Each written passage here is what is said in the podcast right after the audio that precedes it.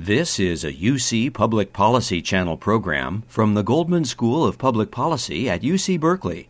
Visit us at www.uctv.tv slash public policy for more discussion on solutions for the good of all. Hello, I'm David Beckmann. This is the first in a series of webcasts on poverty, communities of faith, and the Politics of 2021. Uh, they're based on a course that I've been teaching in Berkeley, uh, jointly sponsored by the Goldman School of Public Policy and the Church Divinity School of the Pacific. They're about 30 minutes apiece. They're enough to last uh, once a week between now and the 4th of July. I envision people watching them on Sundays starting today and, and going to Independence Day, sort of from faith to politics, from the Easter season to the 4th of July.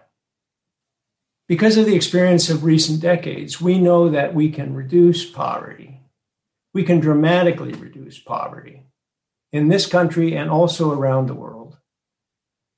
We're coming out of the pandemic, and it is possible to accelerate, to get back on track toward toward the end of of uh, virtual end of material misery. There are debates about uh, what are the best strategies. Those are important debates. But I think the more critical problem is organizing the political will to do what we know could work or what we think could work. Um, you know, it's the, it, what's missing is the organized give a damn. And, and uh, so I think um, that also points to problems in the values and spiritualities of our country. How is it that we can tolerate much more widespread hunger among children in our own communities?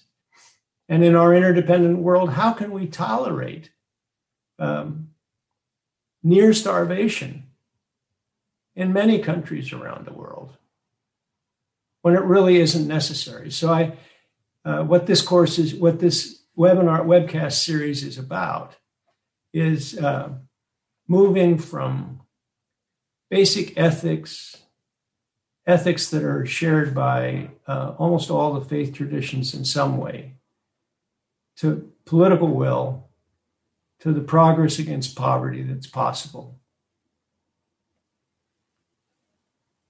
I'm really encouraged that in 2021, in fact, uh, one of the main topics of debate, of public discussion, is poverty and social injustice. Uh, President Biden, uh, his first legislation, uh, the American Rescue Act, is doing more for poor and near poor people than any legislation since the Great Depression. And the White House is now working on Build Back Better legislation. The idea of that is uh, to invest in, um, make public investments in things that will make our economy more just and sustainable.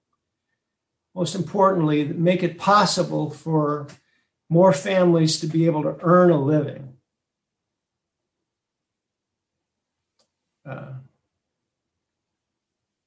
I, I'm disappointed that uh, so far the Republicans in Congress are voting as a bloc against everything Biden. Uh, I'm, you know, what I'd like to see is that the two parties would work together with the minority party, um, offering to vote for the bill in the end if uh, if they get their way on some issues. I think you get better legislation that way, but that's not what's happening. Instead, it's uh, voting as a bloc to make this president unsuccessful. And they're doing that, I think, uh, even some uh, Republicans who I, I think could, could see that the value in what Biden's trying to do.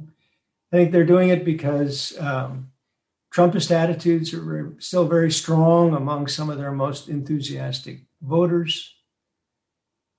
Uh, on uh, on poverty issues, issues that are important to vulnerable people generally. Uh, President Trump's policies were harsh. I don't think there's any getting around that. Uh, but the truth is that most white Christians voted for Donald Trump in 2016 and 2020. That's also part of the politics that we're living in in 2021. I think the most important thing to know about poverty is that we can dramatically reduce it. If you think you can't, well, then, you know, you help somebody out. You give $100 to a food bank. It's important to give $100 to the food bank, but we can do more. Um, if we work together, use our political process, we can establish systems that make it possible for people to take care of themselves.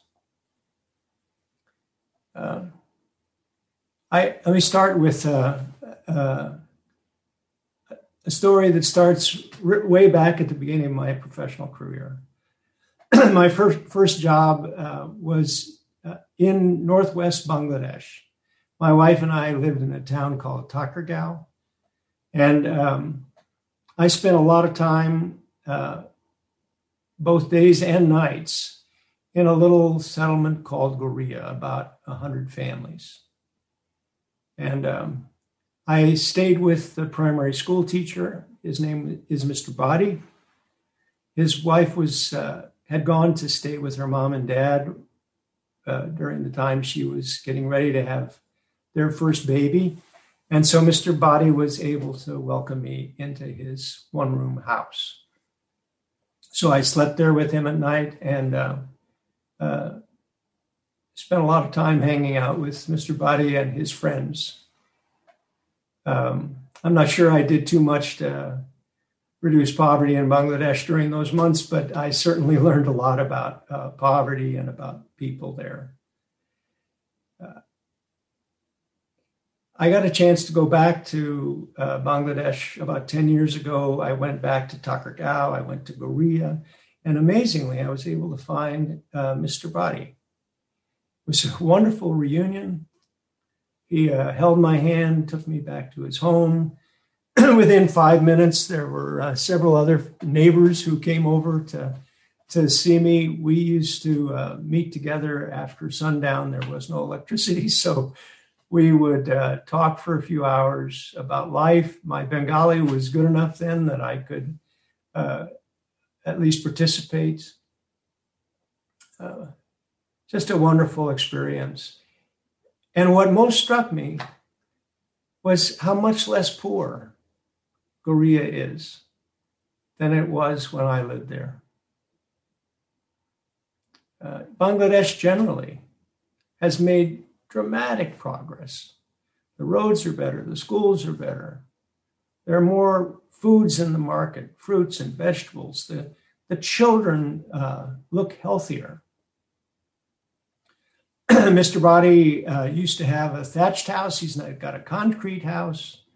He was really eager to show me uh, that the gully where the mosquitoes used to breed has been filled in. The road from Goria to Thakurgaon is now tarmac. It used to be impassable in the rainy months, and uh, almost impassable the rest of the time, but now there's a tarmac road, so the farmers can get their jute out to market. They sell that in the world market, um, and they can bring uh, more things are available to them in Goria, including police services. It was a problem then that uh, the police didn't get out in the country very much, so there'd be an isolated house and if a bunch of thugs would come at night with machetes and uh, rob you, there really wasn't much you could do. Now there's good police coverage uh, in places like Goria. The, the thing that um, most surprised me is that uh, women are more assertive than they were when I lived there. when, uh, when I was uh, living in Bangladesh, I almost never saw a woman. They were in the house. They were they couldn't come out. They certainly wouldn't talk to a man, not a foreign man. but on this uh, this follow up trip to uh, Bangladesh, I talked with uh, quite a few women, mostly through interpreters, but low income women would explain what they were doing to make their lives better. and when we went to see the mayor, the the head of the panchayat in Thakurgaon, it turned out she was a woman. so so it, it just was wonderful to see what's happened there. And those kinds of stories are can be found in thousands of villages in many developing countries. Uh, I'd like to share with you my favorite bar graph. You can see the bar graph uh, that shows the dramatic progress that's made, that's happened in the world. Just uh, dramatic progress.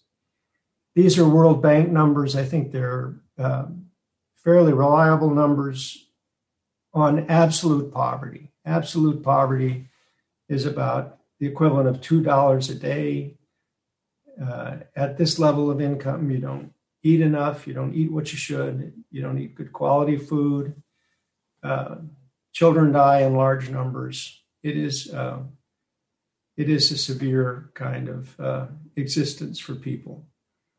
And back in 1990, the World Bank estimates that there were two billion people in uh, in absolute poverty. By uh, 2019, they estimate that that was down to about uh, 600 million people. Just extraordinary change. You know, I'm a I'm a preacher, so I I look at those numbers, uh, and I just think this this is uh, this is an experience of God. this is God moving in our time. It's something like the Exodus, uh, great liberation, uh, but much, much bigger even than the Exodus. You can also see the numbers for the United States. Uh, they show that our progress has not been as rapid. the first number is from 1967. That's a long time ago. um, and in fact, most of the progress in the US was uh, in all those years was made between 67 and the early about 1973. so during those years, uh, during the 60s, there was rapid economic growth into the up, up until 73, 74. And then um, both uh, President Johnson and President Nixon uh, set up uh, what they together did was to set up the uh, social safety net programs for low income Americans. Those programs have been in place, they've been improved over the years, uh, and they have they reduced poverty and have, have maintained it at a lower level for all those years. we haven't made as much progress as many other countries, and that's mainly because wages have been pretty much stagnant for all those years. But it's important to note that we have made progress. Uh, it's not impossible. And um, it shows us that we can, um, we can do more. I was served at Bread for the World for almost 30 years as president and recently retired. And um, it gives me a chance to think in a broader way about uh, how to achieve the mission of Bread for the World. Bread for the World is a Christian uh, advocacy movement to end hunger. Uh, lots of churches, hundreds of thousands of people across the country are involved. Uh, importantly, some people are very involved. A, a smaller group of people are given a lot of time and thought. And together, uh, all those folks uh, contact their members of Congress on issues that are important to hungry and poor people. Uh, on the on the global issues, uh, going back a ways, um, when I started at Bread for the World, uh, um, pretty much Bread for the World and some of the other church groups were uh, almost by ourselves in uh, advocacy for poor people around the world. A big turning point was the Jubilee debt relief campaign of uh, around the year 2000. Uh, Jubilee is a passage in Leviticus that calls for debt relief uh, once every 50 years. And so uh, there was a scattering of Christian people of all stripes around the world who uh, wanted a jubilee for low income developing countries. Uh, they had accumulated impossible debts, crippling debts, uh, debts to the rich countries. So, Mozambique, for example, was spending more money to pay interest. Just in, they couldn't pay down the principal just to pay interest on their debts to rich country governments than they were spending on health care for all their people. So the idea was a, a jubilee, and when we started, there was not one one member of Congress, not one member of the administration who uh, thought that was uh, a timely idea. But we gradually uh, picked up steam and um, were able to attract uh, importantly, really important Republican leadership at the very beginning in Congress, um, and and uh, so uh, so that we won, we won big.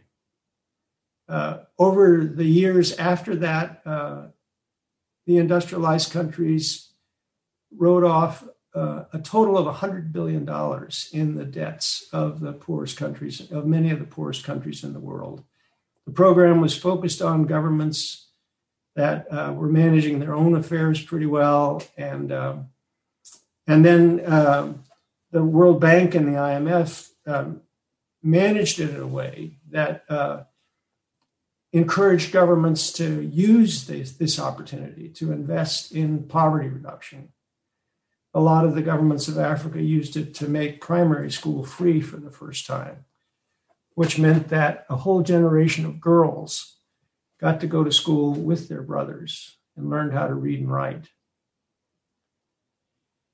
Uh, we also uh, gathered uh, support as the as that movement moved, and uh, very importantly, Bono, the Irish rock star, came to the U.S. and helped us. Uh, he gave uh, tremendous, and he stayed involved in the politics of poverty, especially in the U.S. Um, and um, he gave us uh, just tremendous help. Uh, and then I think Bono helped to convince Bill Gates that investing in advocacy, advocacy on global health and poverty issues made sense. And so the Gates Foundation has uh, strengthened the capacity of advocacy groups uh, significantly. Uh, they created a number of, of new groups uh, to, to, so the constituency for international aid is much, much stronger than it was. Uh, also, uh, George W. Bush turned out to be a really really important president on Africa poverty policy issues. And uh, Barack Obama also expanded aid to Africa and other poor parts of the world. Uh, and through that whole process, uh, we also managed to make the aid programs more effective. Uh, the faith groups did not do this all by ourselves at all. Um, I think we were especially start strong at the start of the this this acceleration. Uh, but um, but faith groups, Bread for the World, and others were part of the process all the way through, every step of the way. Um, really, most of the credit goes to the to poor people around the world, hundreds of millions of people, families that work really hard, really hard to get uh, to make their lives better, lives for the, of their children better. Uh, many developing country governments um, really deserve a lot of credit. They, you know, I think Americans have a low view of um, of uh, governments in developing countries, but a lot of African governments uh, really did a good job and um, but you know, it also helped that the US and the other high income countries increased and improved their aid. Uh, And it helped to convince me that people of faith have an important role in, to play in the politics of poverty. Ironically, on the issues that affect uh, hungry and poor people here in the USA, we were always, uh, almost always on the defensive, trying to protect the social safety net programs for low income people that have been so effective in, have been as if, has been, have been more effective than anything else in reducing poverty.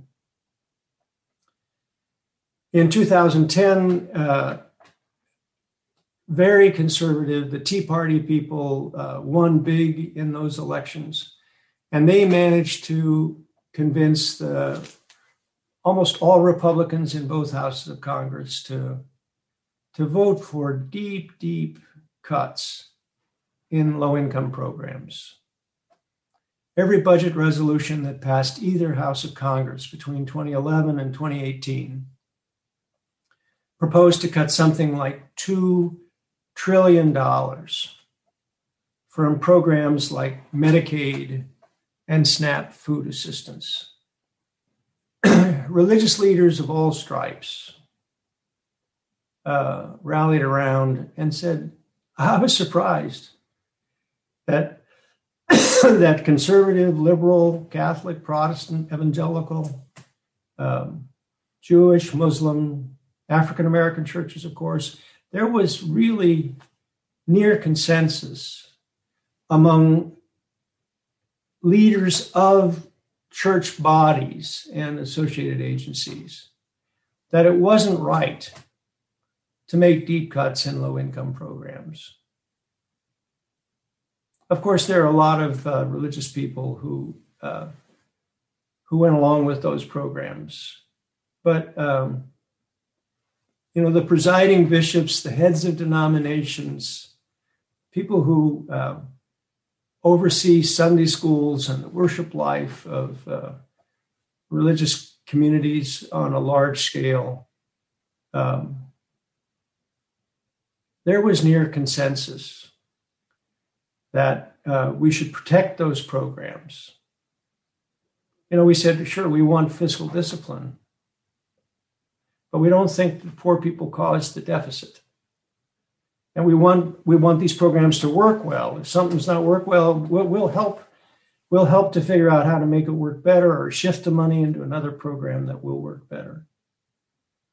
But we don't want to cut the programs, and I think uh, that united stand uh, really helped. And then also the uh, uh faith grounded activists across the country also play a really really important role. So these are people who understand that changing the world for God is part of their life. and they make it their business to know the issues and to get to know people in the congressional offices, get to know staffers and their own member. so um, they are very effective, uh, uh, often, usually very much welcome in congressional offices because they're thoughtful and respectful, and uh, and they they are uh, outstanding lobbyists for uh, people in poverty. On these domestic issues, I don't want to say at all that um, the faith communities uh, were the most important actors. Um, the Democratic Party resisted these cuts uh, lots of uh, groups uh, um, other than the faith community uh, were part of the of the uh, of the lobbying to stop those cuts. But what's wonderful is that despite years of budget budget controversy and several government shutdowns and all that, um, in the end, Congress made no substantial cuts in low income programs. You know, they, would approve the budget, they'd move massive legislation, get close, and then repeatedly, you know, especially in the Senate, um, a handful of Republicans would vote with the Democrats. And uh, uh, so the actual cuts just didn't happen.